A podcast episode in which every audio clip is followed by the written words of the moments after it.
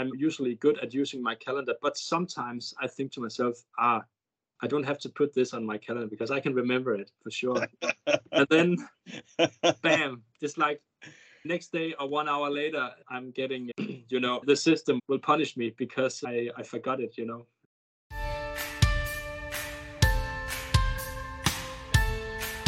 Welcome to Experimental Encounters, where we share our journey towards less friction and more freedom.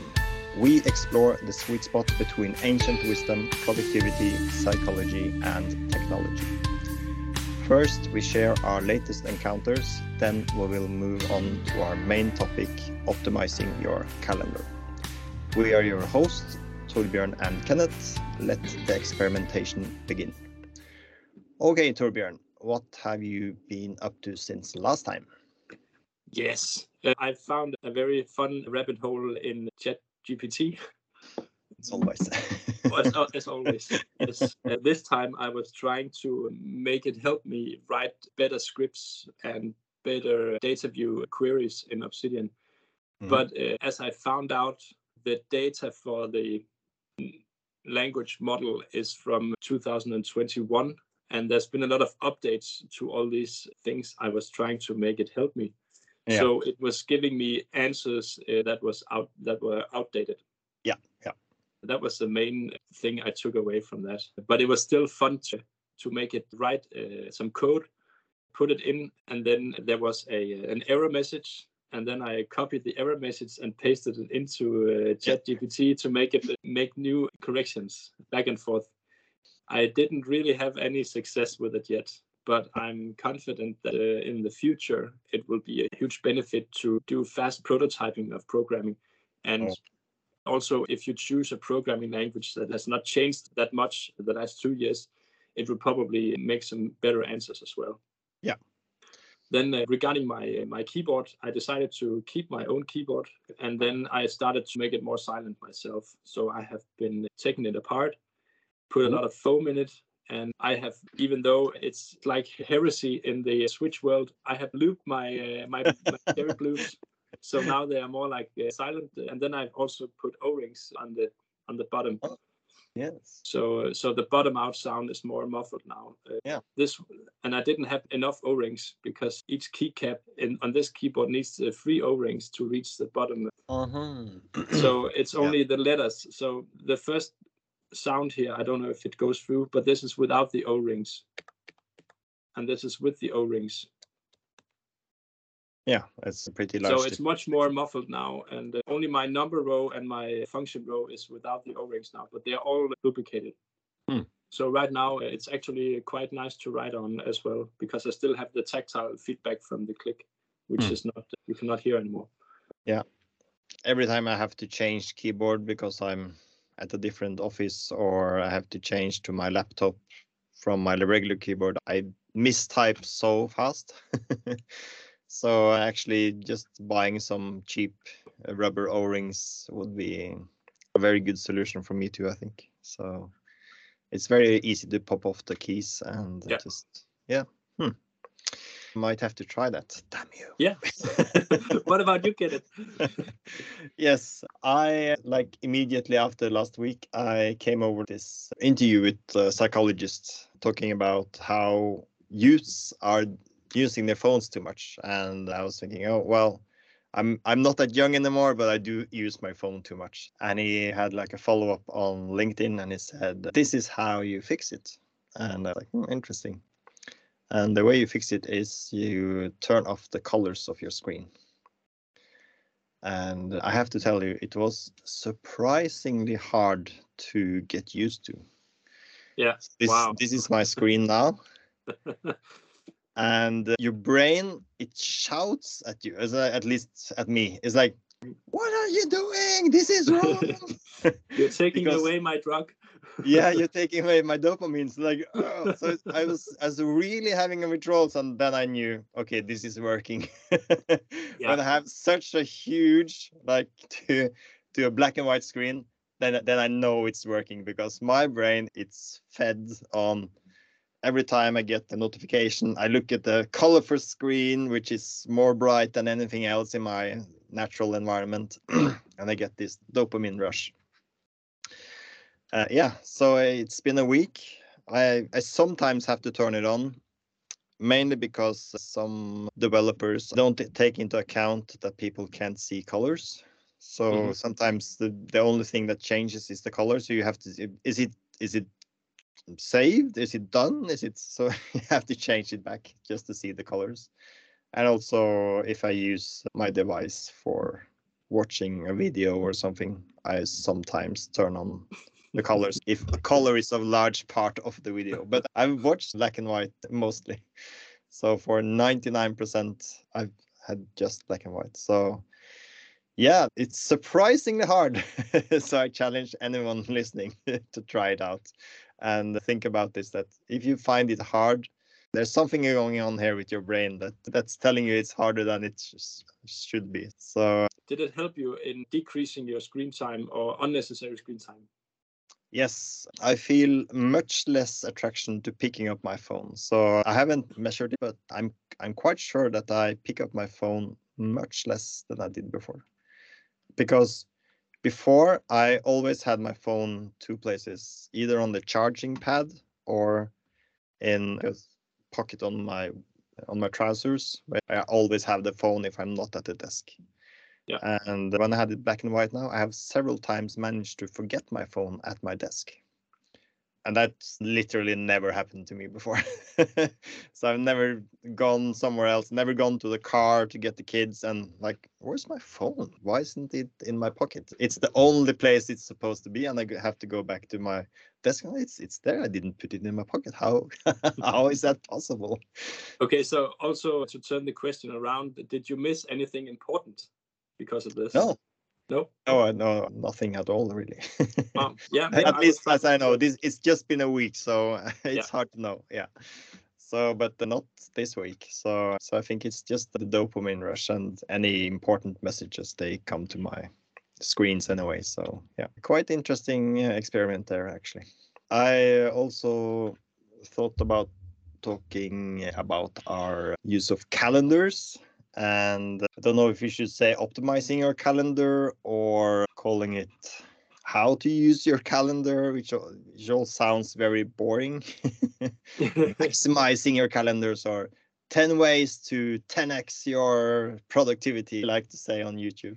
But I was thinking a lot about how time is the primary uh, limiting factor in our lives. Everyone has just 24 hours and uh, our calendar is the best tool for managing our time and not missing deadlines, not missing meetings, and so on.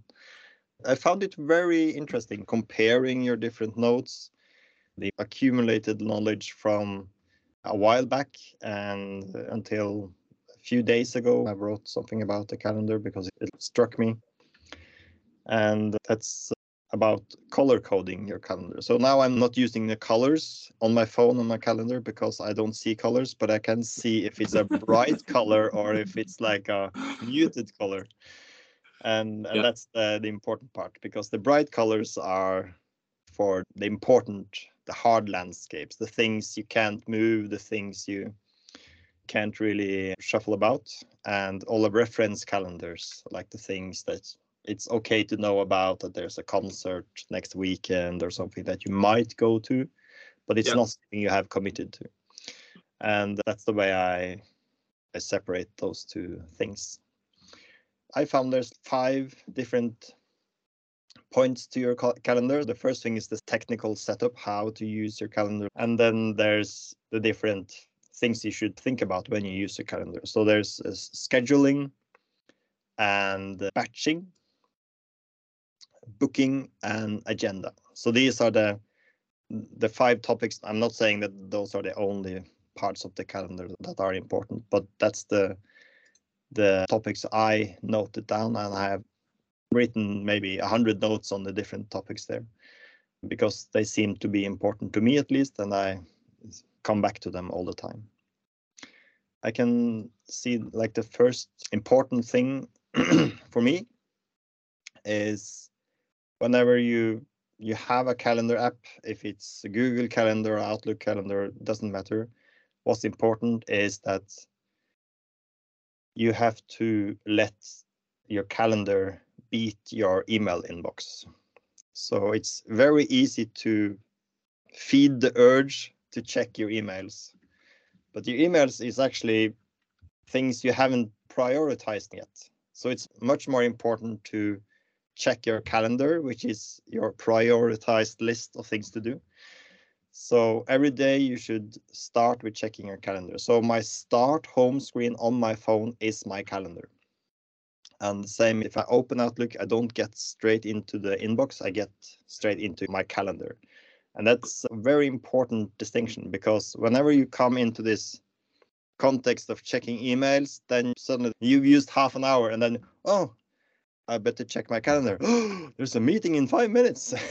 Yeah, exactly. and, uh, yeah, and that's a very bad start at the, of the day for me at least.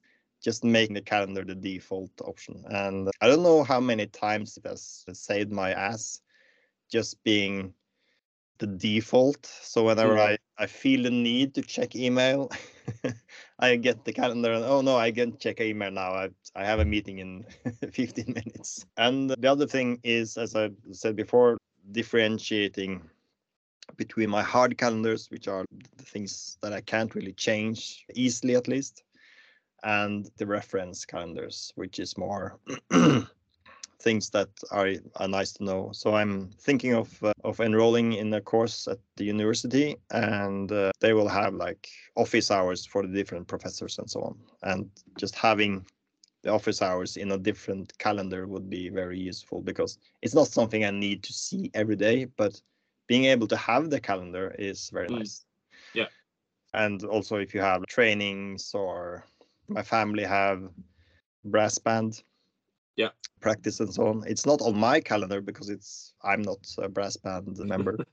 but uh, but it's nice for me to be able to look at the calendar and see when they are Yeah. away on different assignments. Another another benefit I've had of, of other calendars is also my colleagues because uh, in Outlook at our place, Yeah. I can add their calendar. Uh, if I want to call one of my colleagues, I usually always go to their calendar and see if they are in a meeting.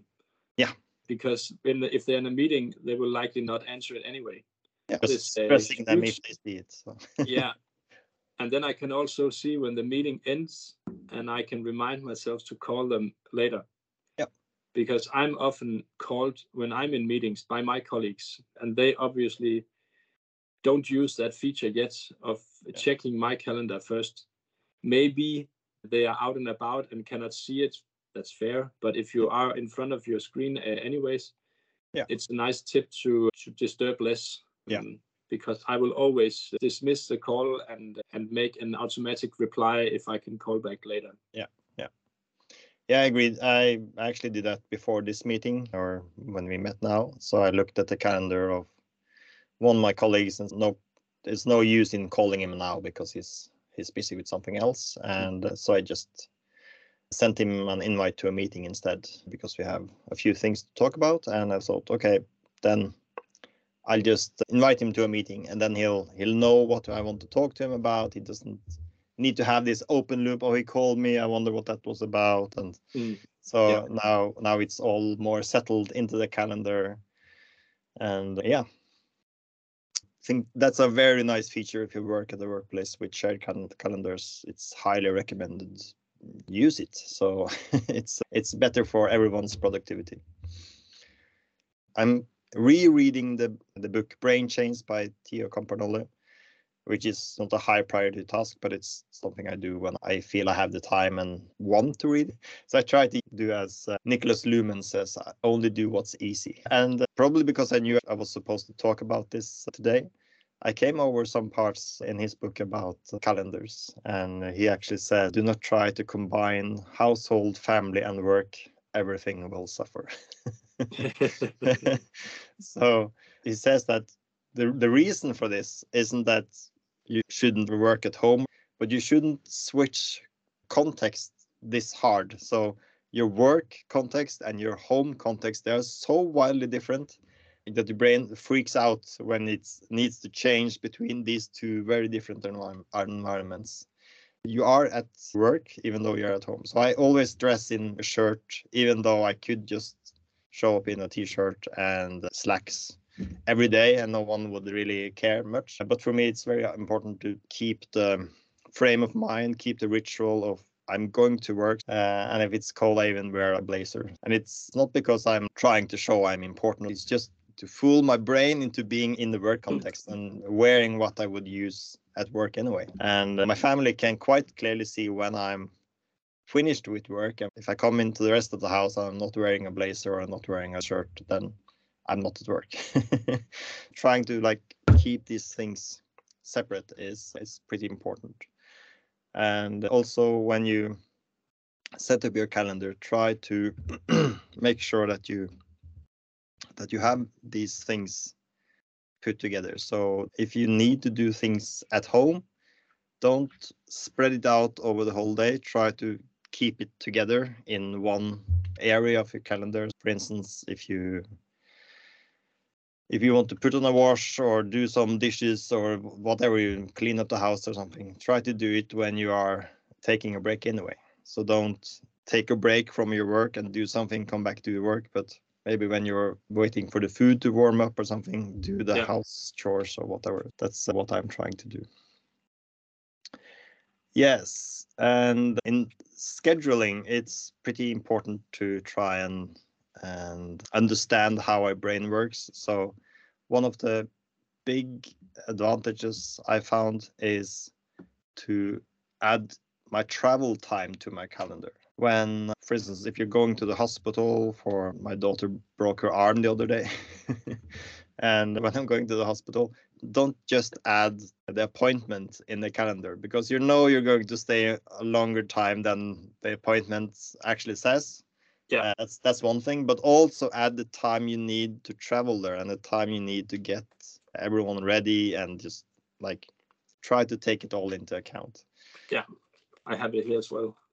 I have some areas yeah. which are is with the lines. That is the yeah. travel time back and forth. Yes. And it's just a reminder how much white space do I have in between. Yeah. Yes, and for those who are not watching but just listening, Thorbjørn just has put aside time on his calendars before and after the meeting, so he knows actually how much time he has left on the rest of the day. And it's, it's surprising how how much better it is. So and how many times I've actually been able to to overbook myself because most meetings are not like this. You just have a meeting and you can actually go maybe from one office or meeting room to another in a few minutes. So it's back to back. It's not that big of a, of a deal. I'm getting back to that, but having this space between the calendars is is very helpful. And the other thing is, which I also read about, how you should schedule breaks between your meetings. And I'm just paraphrasing here. He says, "Yeah, it, it gives your archive brain time yeah it's unload. not a nicety it's a, it's a necessity so he says that if we don't schedule breaks between our meetings we rob ourselves as you said of the archiving brain being able to file all the information in the right place so you can actually retrieve it later mm-hmm. and uh, and be sure that you've made the right decision and actually remember what decision you made but he also said it's very important for for you physically like physically and mentally so you you recharge your brain whenever you you stop doing something, your brain can't help but starting archiving and like resting up yeah. and gearing up for the next thing. But if you don't have any space between here, then your archiving brain just have to say, no, just flush it out. It's not important because something else came up. Yeah. And, and then you go, yeah, I remember we had a meeting about this, but what did we actually decide? yeah. And also just not only your brain but also your your consciousness. So you have the time to write down yeah. key uh, components from the meeting. What are your next actions? What are your commitments? And yeah. get a finish. Just capture it. You don't have to put it into your system. Just capture all your next actions. Yeah. And and then as you do that you will automatically also unload your your brain. Yeah. and if possible take a small walk get some coffee and just think about nothing yeah. until the next meeting. Yes. Yes, and it says he explicitly says do not check social media. Yeah. That's not a break for your brain. that's just new input. So going to your phone and doing Candy Crush or whatever, that's not actually giving your brain the relief. For your brain to be able to start archiving, it has to be bored. yes. Take a break and let your brain be bored for a little while. Then it will start doing the archiving Yeah. um, tasks. And many it's, people uh, are afraid to do it because it's a state of mind they're not used to. And they Yeah. all always think they have to do something be, to be Yeah. productive. But sometimes the most productive thing to do is to do nothing. Yeah. And I think that's also why many people freak out about meditation Yeah, Exactly. Because doing nothing seems so counterintuitive in this uh, in this world where we have so limited time and so much we want Yeah. to do and actually if you meditate this will actually happen by itself even if you don't consciously think about it your brain will start archiving and Yeah. you'll be more present in your life so it has many many advantages so also, yeah, David Allen is, is also talking about you have to go slow to go, go fast. Yeah. And there's also a song by the Danish singer-songwriter Tina Dickow. Mhm. Uh, it's called Count to Ten, where Yeah. she's also in the chorus. She's singing sometimes if you want to go fast, you have to go slow. Yeah. Uh, and sometimes if you want to hold on, you have to let go. Yeah. So yeah please make yourself those small breaks in between all the other stuff. And if you if you want to have a good meeting, not just like a regular meeting, but uh, especially if you know this is an important meeting, I know people's calendar is very busy. Do these two things: start 15 minutes later. So don't start on the on the top of the hour. Start maybe 15 past or a quarter past, and end the meeting a quarter to or 15 minutes before, so that they have they have this buffer both before the meeting starts so they can start switching the context in the brain from the task they are doing to something mm. else. Of course this will only work for a while because most people are just working until the top of the hour and then okay now is the meeting and then they see oh no it's it's 15 past. Okay. Do some more stuff. they, they often do more stuff but they actually already switched one time so it makes it easier for them to switch the second time. Yeah. you have primed the brain to start being part of the meeting already Yeah. and the other thing is stopping 10 or 15 minutes earlier so they have uh, this break i don't know how many meetings i've been with customers over the years and they come maybe a few minutes late because they have too much to do and the meeting then goes long and we go overtime and then they just have to jump into the other meeting and Mm, and uh, in the end you notice that important things are lost because it's it's forgotten no, no one has the time to note it down. And that's the that's another thing. So the more i'm talking now the more people realize that you actually have a very little time frame to get things done in a meeting. Exactly. so, and the way to solve this because isn't to schedule four-hour meetings, but just keep the meetings maybe to an hour or half an hour, but schedule them for longer. So, if I usually have an hour's meeting from two to three, for instance, I would maybe start meeting 10 past or quarter past if it's an important meeting and need everyone to be there, and maybe stop 10 to 15 minutes before the top of the hour. And Yeah. that only leaves me half an hour in the middle there. Yeah. But it actually works better, I think. It's you actually get a more productive meeting, but there's there's another very important part here, and that's the last point of my list. It's agendas. So it's very important after you have booked the meetings in this way to have a very clear agenda. So a meeting without a without an agenda is not a good meeting. I think it was Matt D'Avella who said, "No agenda, no attenda." So I'm not attending if you're not sending me an agenda. Yeah. So what I'm trying to to do is I always try to reflect on how I can create value for the other participants in the meeting, how I can help them achieve their KPIs or whatever their goals are. How can I structure this meeting so that they are able to achieve their goals? Because if I streamline our meeting agenda towards their overall goals, and it's much easier to get them on board. And at the end of the 50 minutes, this is not when the meeting is over, this is before the meeting is over. That means the meeting itself is just like 15, 20 minutes, and it should be as short as that. And that is if you haven't yet started talking about who has this project, what is the next action, when should it be done, and so on. Then the last 15, 20 minutes should be set aside to start deciding these things. Mm-hmm. And and if people start saying no, that we have to talk about this first, then you have to like book another meeting because then there's more thinking required or people have to check more things. But uh, usually I say then that's your first next action. It's Yeah. figuring these things out, like checking with X and Y and finding out when is it possible to do this, how are we supposed to do it, what what sort of budget do we have, and so on. Because that's often the the outstanding uh, issues is that but we can't because we don't know X and Y and Z. But then we have to figure it out because we, Mm. just booking a new meeting wouldn't solve this part of the of the issue. No. So It's all about to- the decision making. yeah, yeah. So we're having meetings to make decisions, not to not to brainstorm, unless it's a brainstorm meeting. But but as um, Sönke Ahrens says in his book How to Take Smart Notes, brainstorming is actually a very poor way to come up with the best ideas. And maybe that should be one of my future topics: uh, how to take smart notes or how to get the best ideas. So.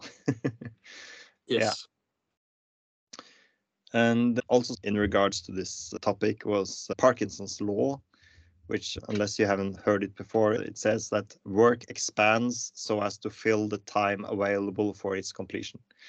And that's often another counter I have to, but if you do this, the, the all the meetings are very short. Yeah, because don't really need that long meetings. You need to make decisions. And if you feel you don't have all the knowledge you need to make these decisions, then that's the decision of the meeting. Someone has to do the research, and then we can Yeah. go, come back and do uh, the decision making. So exactly. One of my challenges with the with meetings oftentimes is I'm trying to have an overview of where are we going this meeting, but people tend to instead of uh, giving a, a status about a thing, they will Yeah. start talking about solutions. So my challenge is to stop people from talking because we have to move on.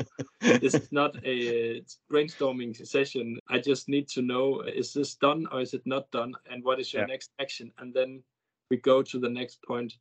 Yeah. Because where if no one uh, keeps track of the meeting, uh, it will go over time, and we will not have time to do the important decisions. So that is uh, one challenge I have right now. Yeah. How can I, uh, in a polite way, stop my colleagues from talking because they're going off track? yeah yeah often it helps better. to say can we get back on topic so Yeah.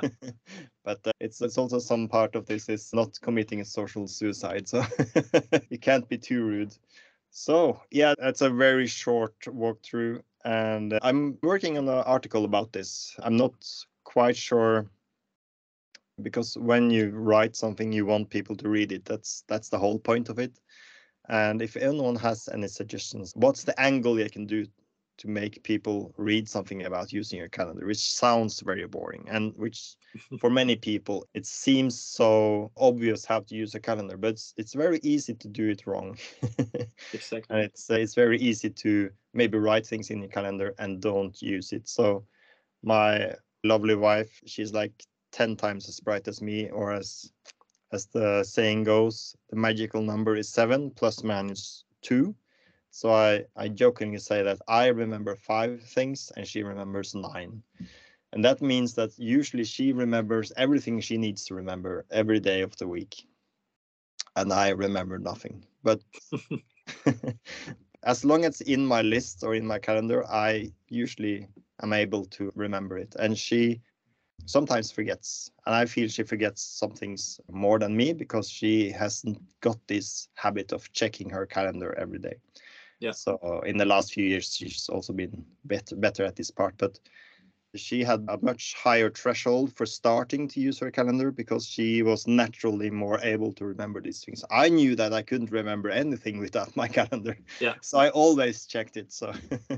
Yeah. And also for me, sometimes I'm I'm also usually good at using my calendar, but sometimes I think to myself, ah, I don't have to put this on my calendar because I can remember it for sure. and then bam, just like next day or one hour later, I'm getting, you know, the system will punish me because I, I forgot it, you know. And then sometimes I get overconfident, but then it's, yeah, I have to pay Yeah. right up front. yeah.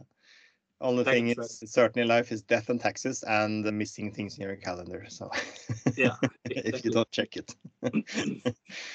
yes, so that was uh, how to use your calendar. There are five ways to 10x your calendar. Do you have any recommendations, Thorbjørn? Yes, uh, I just took this book down from my shelf. It's a book by a, a woman called Laura Vanderkam. It's called 168 Hours. And for you that is poor at math, it is the amount of hours you have in one week. and this book is about uh, doing some experiments with time blocking. And I know that normally in GTD we're not talking about time blocking, but this book has a very simple exercise. Uh, it's hard, but it's simple. Mhm. You make a, uh, a spreadsheet with the seven days and the hours uh, zero to 24. And then you just, during the day, write down what are you spending your time on. Yeah. So you're logging your time in one week. Uh, because many people say today I, I don't have enough time for this and this Yeah. but if you start if you start noting down what you're using the time on you will pretty soon realize that you actually have enough time to do all the things you want. At least that is the promise of this book. Yeah. I haven't done the exercise fully for a week, but it's a very it's a very fun read, and there's also examples from people and their time blocking and how that the time blocking just looks like this in the book. It's just an Interesting. it's just a, a table with with people noting down what they're doing and it gives a very clear view of how you're spending your time and then you can reflect on am i spending it in the right way on the right things and then it can inspire you to change your behavior to use your time in a better way Yeah, Yeah. Yeah. interesting. Yeah, I'm. Damn it, I have to read that too. so, yeah, I've I also have a recommendation, and it's it's been on my recommendation list since we started recording these podcasts and publishing them. But now I'm finally uh, going to bring it up, and it's uh, how to avoid death by PowerPoint. yes and it's for anyone who hasn't seen it just go watch it three times in a row until you're bored of it and be skeptical and be critical when you see it. That's that way you'll learn even more. But uh, yeah i see this so many times. Often people don't even make presentations at all. But uh, there's so much to learn here. The people i see the most presentations from they're not actually making presentations. They are making an outline for themselves. Hmm and then they're reading it aloud. And then they're reading it aloud or like using it together to, with the audience to guide the audience or guide the meeting in a way and everyone is sitting there and is quite bored unless they Mm. are writing very cryptically and there's also a mental aspect to it because when you hear someone read something aloud you cannot help to read it inside your head as well Yeah. and if you're uh, and i- and if you're out of sync with what the person is saying and what you're reading Yeah. your brain is like uh, you have this cognitive dissonance Yeah. so your brain It- is using a lot of almost- energy it's almost like hearing an echo of yourself exactly. And Uh, people cannot avoid reading ahead of the presenter as well and then they lose focus of what uh, uh, Yeah. the person is saying. So please watch this video. Yes please please. So if you just get one tip out of this this recording just go watch how to avoid death by powerpoint. It's it's a really good investment of your time yes and we all already completed the, the quote but i can repeat it here maybe work expands so as to fill the time available for its completion and that's by Cyril Northcote Parkinson I don't think he was the one who got Parkinson. That's that's another guy, I think. so, but uh, it's it's quite fun to think about. The 24 hours we have every day they pass no matter what we do. So it's what we choose to do in that amount of time that matters. And back to the 168 hours of course you can look at a one a 24 hour period but yeah. to to expand that to a whole week gives you a whole nother perspective of of your time. And yeah. actually that in the middle of the day thursday is actually the middle of the week. Yeah that is also quite an eye-opening uh, thought to have. Yeah, in German, the Wednesday is called middle Mid- of the week or Mittwoch, yeah. and that's because they before the first day of the week was Sundays. So maybe I've seen this with with American calendars; they often start on Sundays. Mm. I don't quite know the reason for all these things, but uh, it's very interesting. So, Thorbjørn, what are you going to talk about next time? Yes, next time I will I will show you some of some of the the things I'm using most time on right now. I'm I have my head dive totally down in Obsidian, uh, and an app for structuring and linking your notes. And I will show you my take on how to structure your notes on the folder section of the notes, because in Obsidian you have basically three kinds of ways to structure your notes. You have like a folder structure, like in the old days, and then you can link between the pages, and then you can use tags to cross reference for general topics. Next yeah. time, I will talk about the folder structure I'm using. And I'm actually combining two frameworks into a Frankenstein system. and I'm combining a Nick Milo's access system with the Johnny Decimal system. And I'll talk about how that benefits my way of thinking. Yeah, no, there's of course no one way to do all these things, but finding no. and experimenting and finding what works for each of us is the and they, uh, the two frameworks they complement each other perfectly in my world at least. Yep. so i'm i'm very excited to show you next time. Very interesting. I'm uh, excited to see it too. Yes. Thanks for listening. We would love to hear from you. Give us feedback in the comments if you have any ideas tips tricks topics and other things you recommend to us so we can look into it and possibly discuss in a future episode. Until next time, remember be curious, attentive, and kind. Goodbye. Goodbye.